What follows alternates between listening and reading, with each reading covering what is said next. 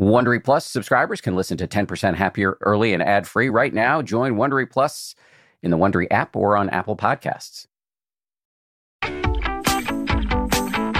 From ABC, this is the 10% Happier podcast. I'm Dan Harris. Hey guys, today we're going to nerd out about what enlightenment, or if that word is triggering to you, just think of it as high doses of meditation, can do to your brain and more practically, how we can derive these benefits even if we don't plan to spend decades living in a cave. My guest is Rick Hanson, PhD. He's a psychologist and he's the author of a new book called Neurodharma. We go way into the deep end here for sure, but we are also very down to earth in this discussion, talking about how anyone, including you, can reverse engineer enlightenment. That's his term. Uh, another term uh, that he uses that I like is that we can we can have nirvana operationalized in our nervous system. Quick note that this was recorded before the pandemic, but uh, I'm of the view that enlightenment is evergreen. So here we go with Rick Hanson.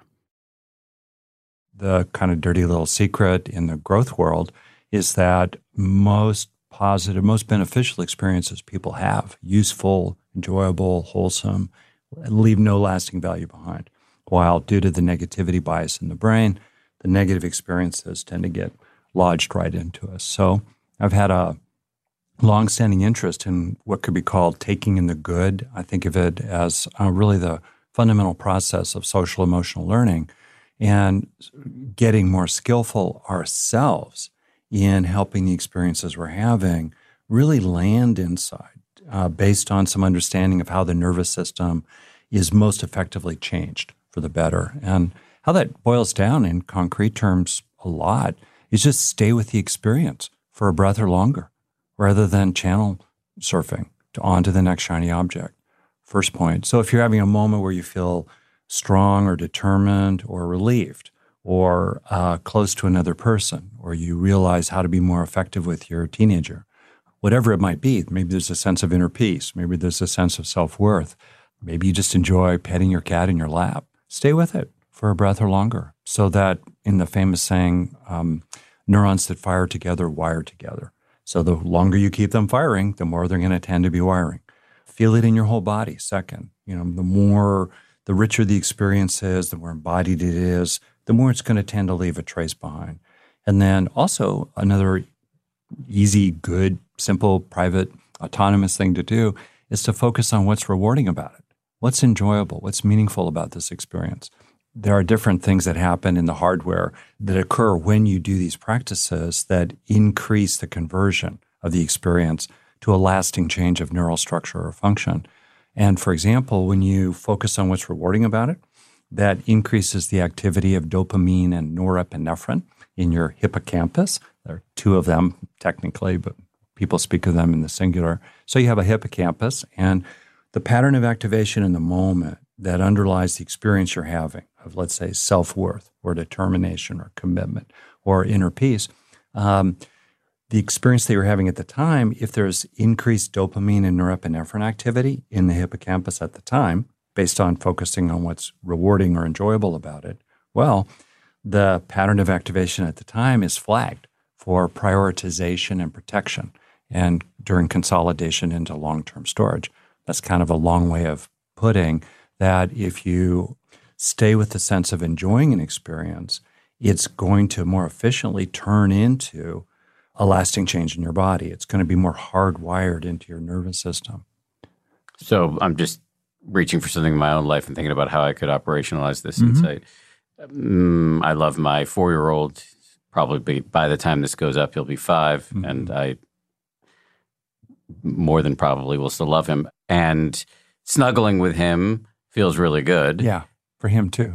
Yeah, well, I hope. Sometimes I feel like I'm coercing him, but um, so that feeling, if I can be with it and really take it in, yeah. all of it in my body, yeah. in my mind, then that is it's registering in a more lasting way in my nervous system, which then may make me a more warm and affectionate person generally going forward. Exactly right. And the whole point of this is not to cling to the experience or crave it, as it were, or turn it into a thing, but rather to help yourself heal and grow through your experiences. And intuitively, people who are good growers, it were, you know, uh, people who intuitively get the most out of a mindfulness training or who get the most out of a therapy or a, anything, conversation with a friend. They tend to do this implicitly, and teachers or therapists who tend to have good results tend to do this implicitly. But people usually don't systematically, a handful of times a day, really less than 10 minutes a day, probably closer to max five minutes a day. Slow it down to let the good learning land, to help it sink mm. in. And it's really striking to me as someone who's been involved in the, the growth business for a long time in both the Wild West forms of it and human potential and the buttoned up, you know, Juilliard School of Music forms of it in terms of uh, formal psychotherapy. Uh, it's really striking that we tend to not focus on the actual how of growth. And in particular, we tend to not teach the skills of it to the people we work with. Hmm. It's interesting. You know, a fourth grade school teacher, I love school teachers. I had an awesome fourth grade teacher, Mrs. Hall. Thank you, Mrs. Hall. Shout out to Mrs. Yeah.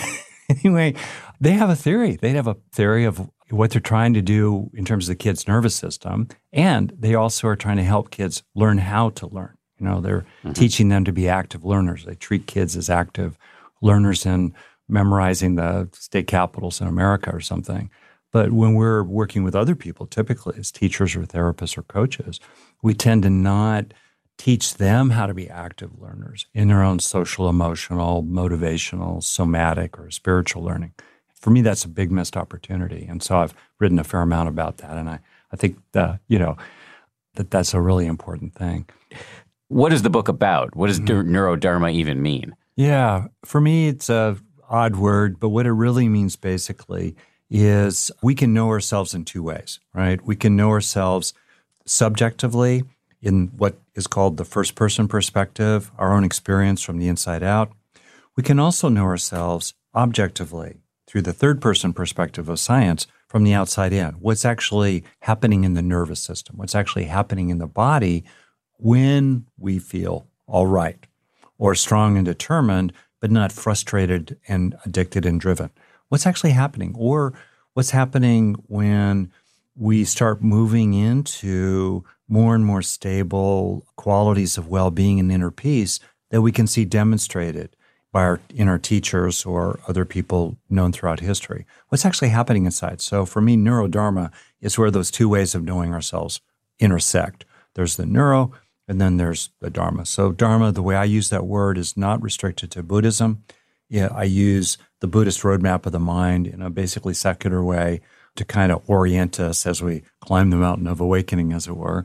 But dharma basically just means truth, the truth of things, which for me is a very deeply scientific way of looking at things. Just what's the truth of things? And then neurodharma is what's the truth of things, particularly what's the truth of various kinds of well being, very well developed in the living body. So that's what it's about. And I got really interested in taking a fresh look at the peaks of human potential. What is awakening? What is it to be awakened? What are the qualities that we see in people throughout history and in the present day are models for us of stable mindfulness and kindness and inner peace and inner strength and, and authenticity and really being in the present moment and feeling connected to everything, like what's going on there. So, what the book's about basically is seven qualities that I see in people who are really far along. I see them in myself. I, I see them in you. Mm-hmm. And uh, it's about developing them. So, we grow them by practicing them. So, it's a book of practice. It's not a airy fairy magic carpet ride to the peak of enlightenment. I don't consider myself enlightened. I think enlightenment is when you're stably fulfilled and perfected in these seven qualities and irreversibly so. So the seven qualities are steadying the mind. These are practices too. Steady your mind.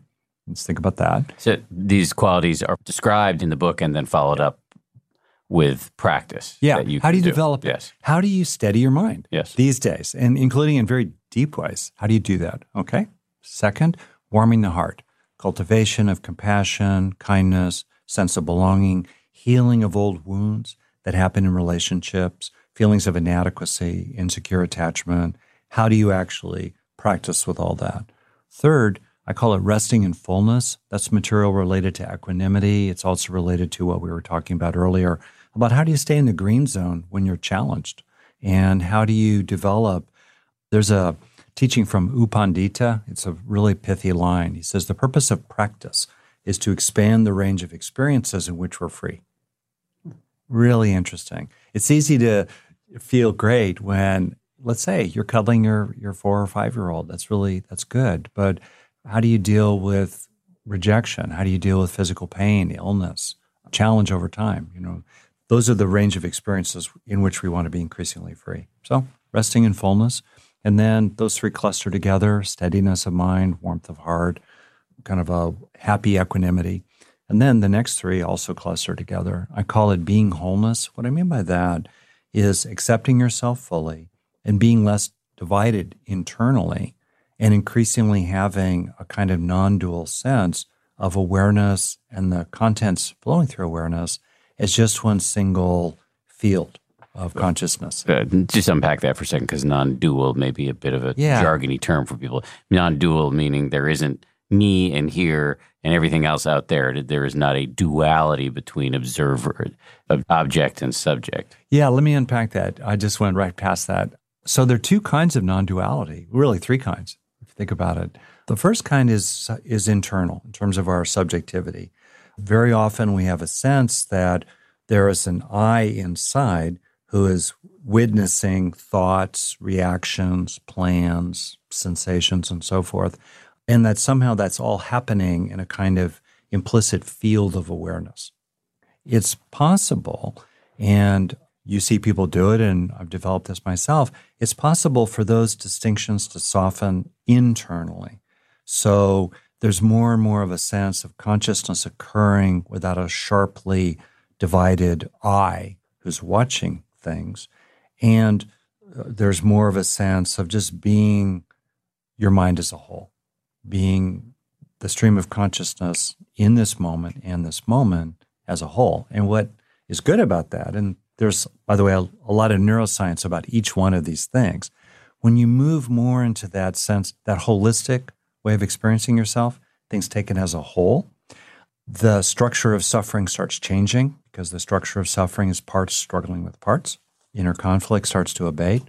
And the other thing that's really neat about it is that when you move more into that sense of things as a whole, you begin to activate neural circuits on the sides of your brain, especially the right side, and you deactivate circuitry, as it were, uh, reduce activity and circuitry in the midline of the cortex, the front part of which is about stressful task oriented doing, but the back part of which is that default mode network where people go when they're doing a lot of ruminating, mm-hmm. including anxious ruminating with a lot of self preoccupation, me, myself, and I. So when you move into more of a sense of things as a whole, you can just watch it. If you be aware of the sense of your body as a whole, breathing as a whole body, or the sense of breathing in a large part of your body all at once, like the whole torso, left, right, left and right together. Or as you get a sense of the whole space you're in, the whole environment, just watch your mind. Very quickly, you'll calm down. It'll, you'll be calmer. You'll have less sense of self preoccupation, less sense of inner division. Really great.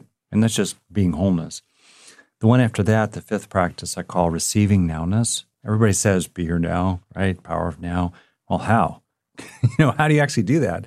How do you come really close to the front edge of now? And there's neurology about how to do that, having to do with different circuits of attention that we have. And more fundamental circuits are involved with being alerted by the next new thing. It's sort of like the front edge of the windshield of consciousness. So as you move closer and closer to the subject of now, you move closer and closer to the object of now. And as you do that, again, suffering starts falling away. It's what the great teachers have said. You're more in the moment. And technically, in the brain, you move closer and closer to the immediacy of perceiving what's happening now. And you become less engaged with neural processing that's full of worries and angers and preoccupations. Sometimes you need to do that. But most of us are not in the moment.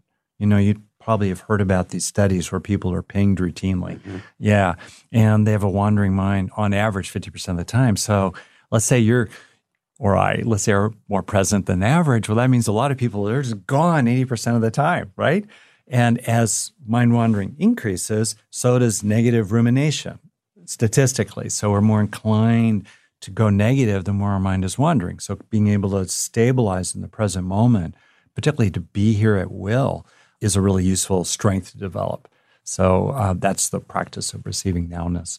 And then I'll just finish on the last two practices. And these are things I think, again, we see in people who are really far along. We also know what they're like in ourselves. We've all had flashes of these.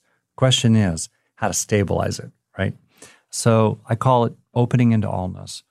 I'm reverse engineering enlightenment in a way. I'm, that's what I'm trying to do here. Like, what goes on with people who are having these extraordinary, quite frequent, actually, about a third of the people in the world report having had these kind of very non ordinary, sometimes called self transcendent or non dual experiences in the second sense of non duality, in that the boundary or, or line between me and everything else softens, fades, sometimes just totally drops out. What's going on?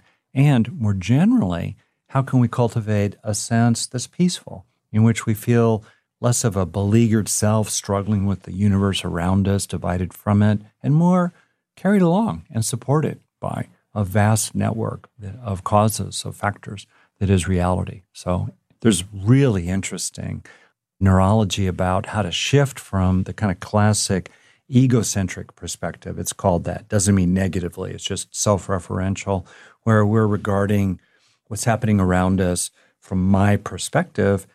Then there's this other perspective that's much more impersonal and holistic. Fancy term for it is allocentric perspective, where we have a sense of things as a whole.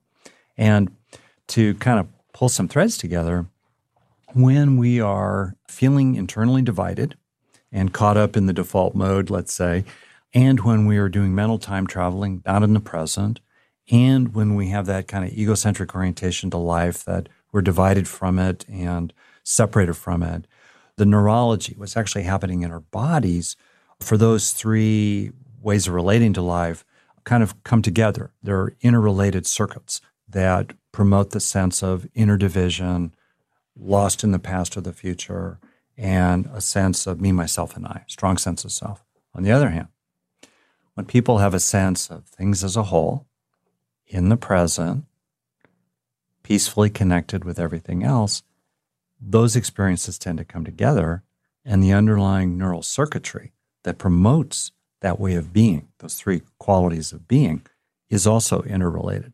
And with practice, we can train so that more and more stably we acquire the trait. We develop that's lasting learning, lasting growth is trait. Instead of just a passing state. state. Yes. Yeah, exactly right. So I want to talk more about how to do that. Uh, yeah. You have, a, in terms of just putting some meat on the bone, you have a nice phrase here. You shift from seeing yourself as an isolated, this I'm reading from your book. You can shift from seeing yourself as an isolated actor, sometimes flailing against everything, to feeling that everything is manifesting locally as you. Yeah, that sounds cool. It is cool. Uh, but how do you do it? Practice. Practice really helps. And, and there are practices in the book. Oh, yeah, definitely.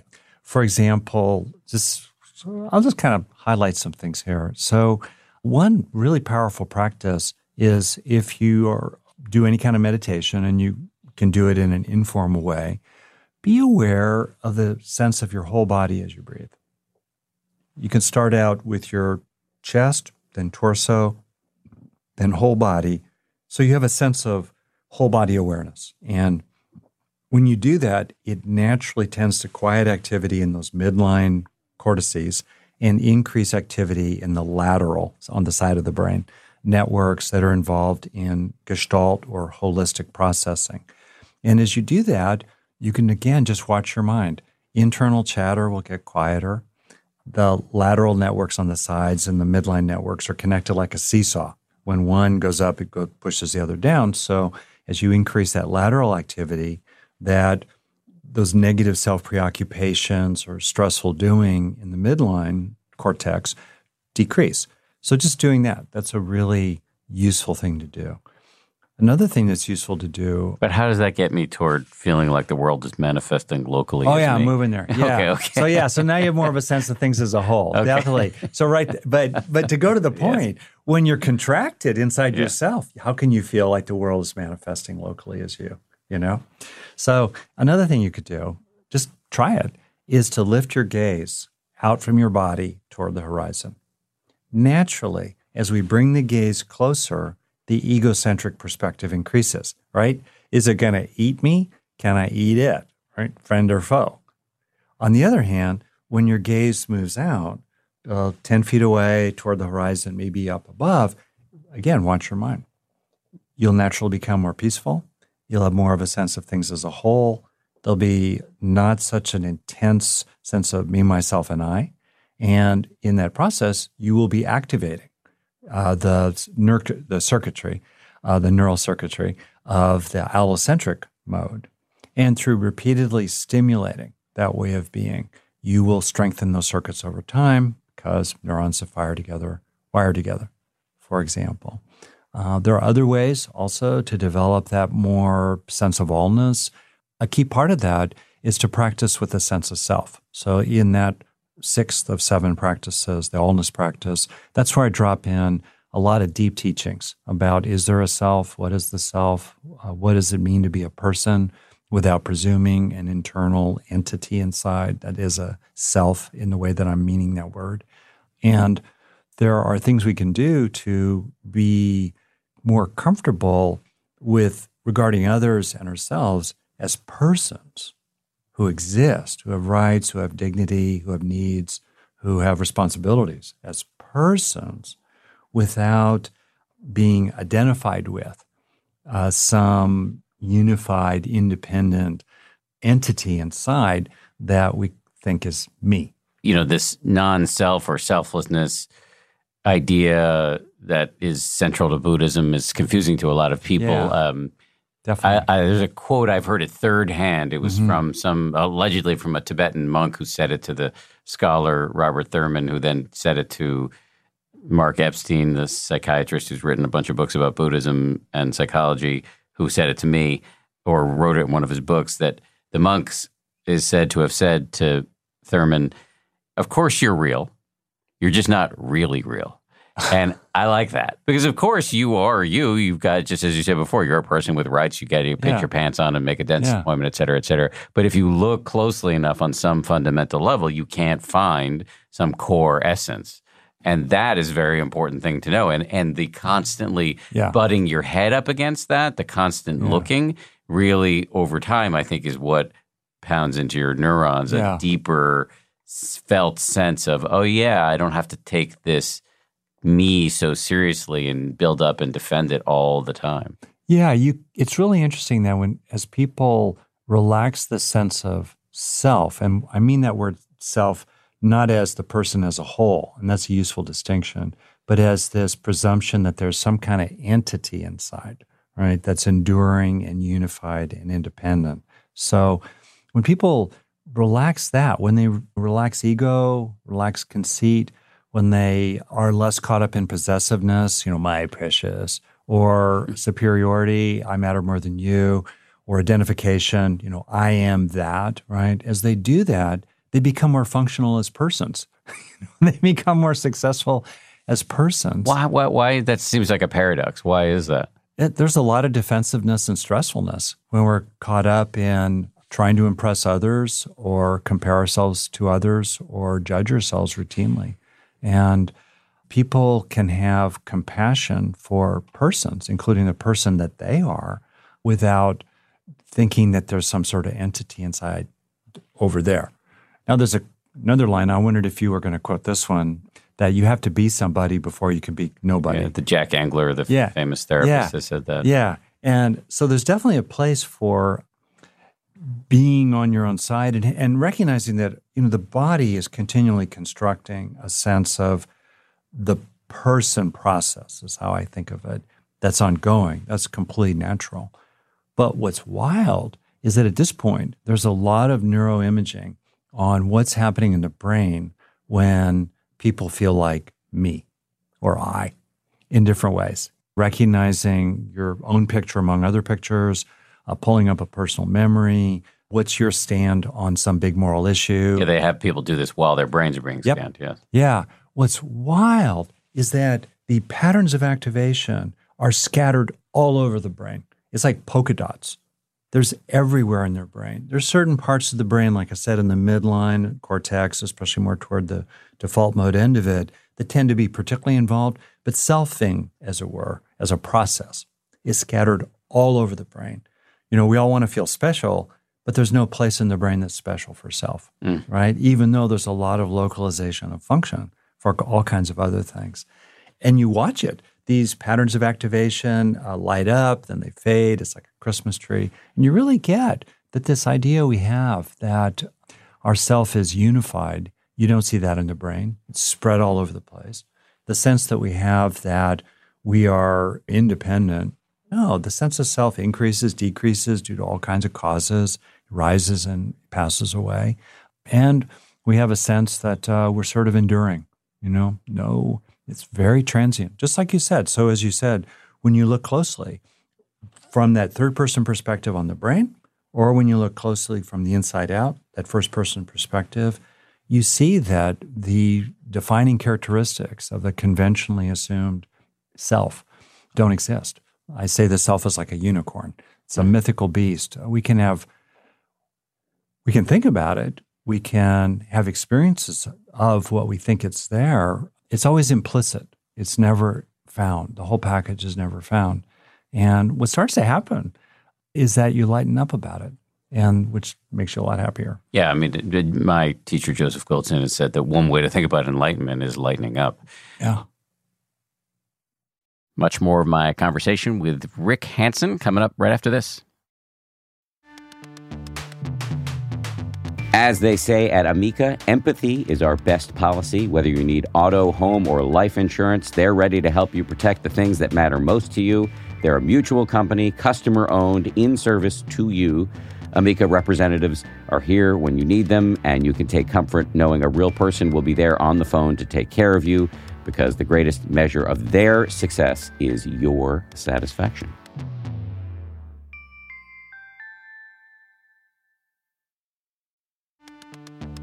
You can count on T Mobile to help keep you connected after investing billions to light up their network from big cities to small towns. T Mobile is America's largest 5G network. Plus, when you switch to T Mobile, families and small businesses can save up to 20% versus Verizon and AT&T. Visit your neighborhood store or tmobile.com to switch. Plan savings with T-Mobile. Third line free on essentials via monthly bill credits versus comparable available plans. Plan features may vary. Credits stop if you cancel or change plans.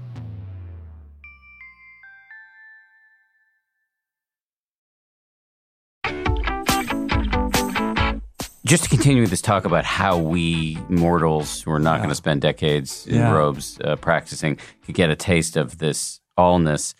You have practices in the in the book where we can work meditatively Mm-hmm. toward this insight. But you also talk about well, you have some cognitive exercises to get us to think about how small we are within the universe, et cetera, et cetera. And but then there are also some recommendations for kind of like how to live your life that might bring us toward seeing this on a more regular basis. And you have some bullet points here. Like one is a simpler life with less self-referential task doing makes more room for an undefended, uncontracted re- receptivity to everything. And I saw that and I found it pretty provocative because my life is Yeah. not that simple. Yeah, mine's not that simple either. I put that sentence in there a little bit to tell the truth about people who have simpler lives, who are more connected to nature. There's more room for the sense of this.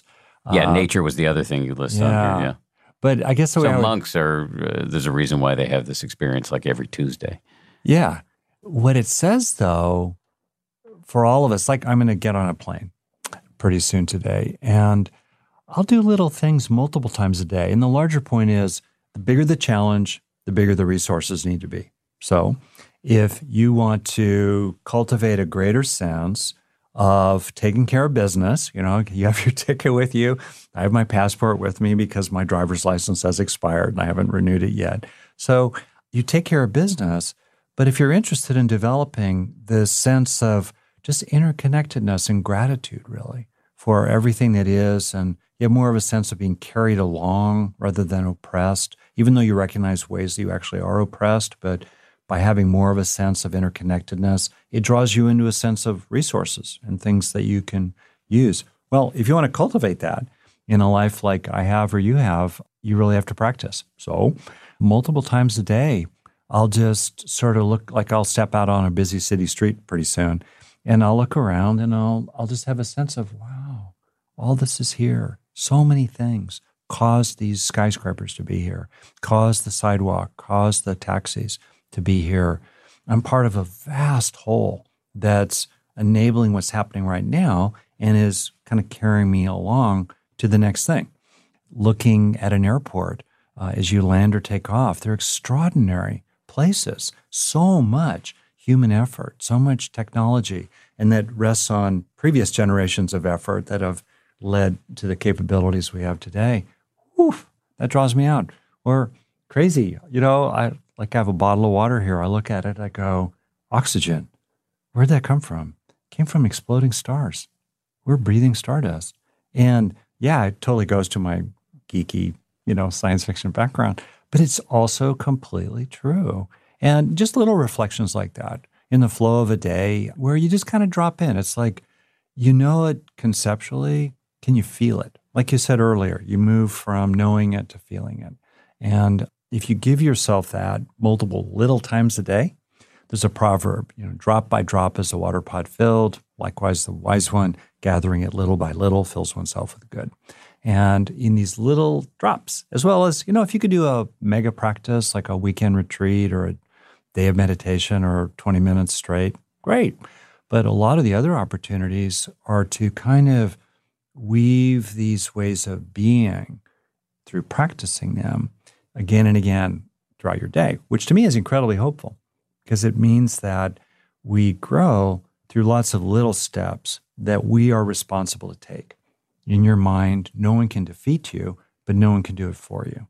that makes it real. You talked about big projects or something. I don't remember the exact words. Require a lot of resources. What big challenges. Big challenges. Challenge. Yes. So I think, you know, this is a big challenge. And some people think, oh, well, I need to rip my life up to go experience this. And I think that is, if you can do it without hurting anybody or yourself, then go for it. I, I have a lot of respect for people who go yeah. become monks or become meditation teachers and spend a lot of time on silent retreat. But you don't have to rip your life up. You just have to, and this is going to sound daunting, but make it the organizing principle in your life, which you can do within the current context of your life. You can live your life by all intents and purposes – for all intents and purposes, or at least by every objective measure, the same way. Yeah. And that you're still going to the same job and interacting with the same people. But if your orientation is, hey, I'm going to squeeze in meditation every day and I'm going to do all these little practices, and they, they become just an, a part of your life at every day part, and then yeah. you're going off on retreat once or yeah. once a year or once every other year. That is a way in which it just over time, I think it takes on a big momentum. That's huge. And that's personally what I've done, honestly, myself. And I think it's doable, that whole approach. I don't know if you accept this way of talking about it, but I've thought about your book. And I think that if people are 10% more practice oriented, and what I really mean is more like 1%. If people were to increase by 1% the number of breaths in a day, or minutes or seconds in a day in which they were purposefully helping themselves grow in some way, helping something land, really trying to understand something, recognize what would be better to do next time when you're talking with your partner. 1%, if people were a little 1% more effortful, 1% more deliberate every day, they would definitely become 10% happier mm-hmm. and maybe even more. Yeah. I agree. I, I often joke that the 10% compounds annually. Yeah. Um, and so I do think this is the room for infinite expansion here. Final question for me, which is just is there more to say about feeling part of the all in your life and what does that mean because you do you are writing a ton of books you are mm. treating patients and yeah. you're quite active in the world and yeah. yet it sounds like you do some percentage of the time feel like the world is manifesting locally through you yeah, that's accessible. There are people who've had these huge fireworks experiences. I've had mid range fireworks experiences. The problem is the fireworks usually fade. And then what do you do? How do you go forward in your life? But the kind of open hearted, receptive, present moment, founded on, grounded on those three first practices steadiness of mind, lovingness of heart, you know, equanimous well being those are foundational, then yeah, a lot. You really can feel like a much softer sense of um, who you are and and where you are in a way that's really great. It's really accessible. I'm still working on it, and I think that those fireworks experiences can often really help people because they're breakthroughs. They show you what's actually really true. But through cultivation over time, people can definitely experience that while still being functional. Anything I missed? Oh, timelessness. The seventh of, Yeah. of yes. Yeah. Yeah. Timelessness is really interesting. That takes us into the potentially third kind of non duality, as it were, and a big area of controversy in Buddhism and also elsewhere. In other words, when people are following the classic progression in the Buddhist training that basically says, okay, you quiet your mind, you steady it, you bring it to singleness, you move into the jhanas. That's the right concentration or wise concentration. Jhanas are deep states of concentration. Non-ordinary, Yes. uh, very, very non-ordinary. You're not in Kansas anymore, uh, and I write about them in the book. What are they actually characterized by? So you move through these already not typical states, usually experienced after days, if not weeks, on retreat. I've experienced them, and then you move into what are called the formless jhanas, where it gets really exotic, and then you drop into the unconditioned. Dun da da. What is that? Right. So people have been arguing about that ever since. And do we understand the ultimate, the ultimate sense of unconditioned, the unconditioned or unfabricated, unconstructed? How do we understand that? And the Buddhist training is to encounter it in some way and be changed by it and then be increasingly able in small ways, drop by drop, over the course of a day to be in touch with it. So I wanted to honor that. And for me, there's a place of practice. There's a place for be more aware and be nicer. That's kind of great. Consider the alternative, right? That's great. And if that's all you want, that's cool. On the other hand, the path goes all the way to the summit. And I'm inspired by that. Uh, I think that on all throughout the world, across multiple paths of practice, I think of them as different routes up to the fulfillment of the heights of human potential, whatever that is, like different routes up the mountain to the peak. But on each of those different routes and different traditions, including secular traditions, you find the same steps, the same trainings in steadiness of mind, warmth of heart, wholeness, nowness, allness, and more and more deeply, what is unconditioned actually? So, one way to understand it is that we are unconditioning ourselves and we are getting more in touch with, we are unconditioning from what is reactive, habitual, contracted, and pressured. And we are opening into what is unconditioned in our ordinary mind, the unconditioned field of awareness, which can represent anything. All right, that's great. Second way to understand it is that people are having extraordinary states of mind within ordinary reality. When they go through these cessation experiences, they drop into nirvana. What is nirvana? In, operationalized, as you said earlier. What is nirvana operationalized in the nervous system? So I write about that. What might that actually be? So that's the second way to understand Have it. we seen Nirvana in the MRI? That's a great question. You, you've seen people in deep jhanas. And what's interesting is the brain doesn't look that different. but there are some key distinctions that seem like plausible neural correlates for what the jhanas are described as. Eh, So the third way, though, to understand it, and it's whether when someone is really, really developed in this way or accessing pinpricks of this over the course of their ordinary day, are they accessing something that's genuinely transcendental, genuinely transcending ordinary reality? And in the book, I talk about those different ways of relating to unconditioned, the unconditioned, unconditioning, with respect for both of them. If someone is purely secular. They want to stop at the first two. Fine.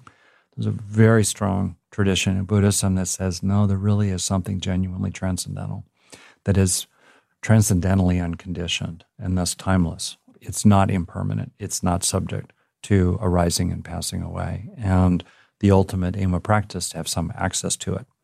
That is a huge area of debate. I vastly respect people like Stephen Batchelor and others who are, you know, very firmly try to er, keep practice in a secular frame. On the other hand, most people in the world right now, right now, in the last 24 hours or right now, the majority of people in the world who are doing something contemplative are doing it in the with reference to something transcendental. For them, it's in the frame of something theistic, if you will. So I, I think it's important to honor that and try to think how might unconditionality intersect with conditioned ordinary reality. And I, I go after that without trying to preach it to anybody. So anyway, that's those are the seven. I just think it's so cool, and what an opportunity, you know, to keep playing with it ourselves, and every day have a you know a little opportunity to grow a little further and get a little deeper in those seven. Each one of them can be developed just as a taste or all the way, really, really fulfilled, and that keep us busy a whole good life. Amen. Or sadhu, as they say in the uh, Buddhist tradition. Uh, well said. Let's do the plug zone. Can you just remind us of the name of the book, your other books, where you are digitally, et Did cetera, you call it the plug zone? Yeah, well, that's, That's the cool. end of every show. That's good. So the book's called Neurodharma, and I could add that I also have an online program uh, that people can do that's experiential. So it takes the book and has a whole bunch of guided meditations. What's the URL for that? Just go to my website, rickhanson.son.net, Okay. and then you can find it there, rickhanson.son.net. And um, in that program, it was based on a 10-day meditation retreat I taught. So it has all the talks, has the guided meditations, Q&A, a lot of supportive material. So that's the online program. That's a good companion experientially to the book. Neurodharma. And you've written Buddha's Brain. Yeah. Uh, It's my sixth book. what else? What are the other books? Right. My first book was Mother Nurture, which, Which is you a- written with your- wife? Yeah, and, a, and an obstetrician gynecologist named Mhm. Ricki Pollycove. Basically, it's about promoting the long term well being of mothers past the postpartum period. And if we wanted to change the world, you know, make our number one public policy priority taking good care of mothers. Hello, in a generation that would change everything. Yeah, I've heard Melinda Gates talk about that. You just tick off the names of the other books? Yeah, so Mother Nurture, followed by Buddha's Brain, followed by Just One Thing, 52 Practices, followed by Hardwiring Happiness, followed by Resilient, which I wrote with our son, Forrest Hanson. Big shout out to you, Forrest, uh, who helps me do a podcast. I actually I help him do his podcast, really, the Being Well podcast. We try to learn from the master, Dan Harris. and uh, then the most recent sixth book, Neurodharma. Excellent. Thank you for doing it. Congratulations on the book. Oh, it's a real pleasure to do this, and I appreciate your graciousness, honestly, in having me here. You're free. Big thanks to Rick. I also want to thank the team, everybody who worked so hard on this show. Samuel Johns is our senior producer, Marissa Schneiderman, our new producer, our sound engineers, Matt Boynton and Anya Sheshik of Ultraviolet Audio. Maria Wortel is our production coordinator.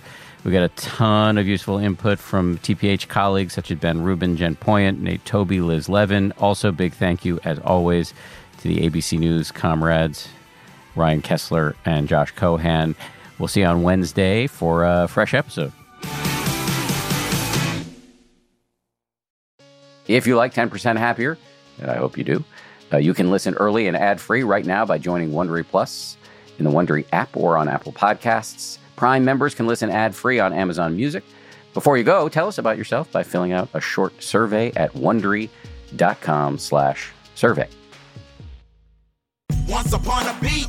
Remember those stories and fables that would capture your imagination and you couldn't wait to see how they would unfold? And now, when you read them as an adult, you think some of these old tales could use a fresh spin.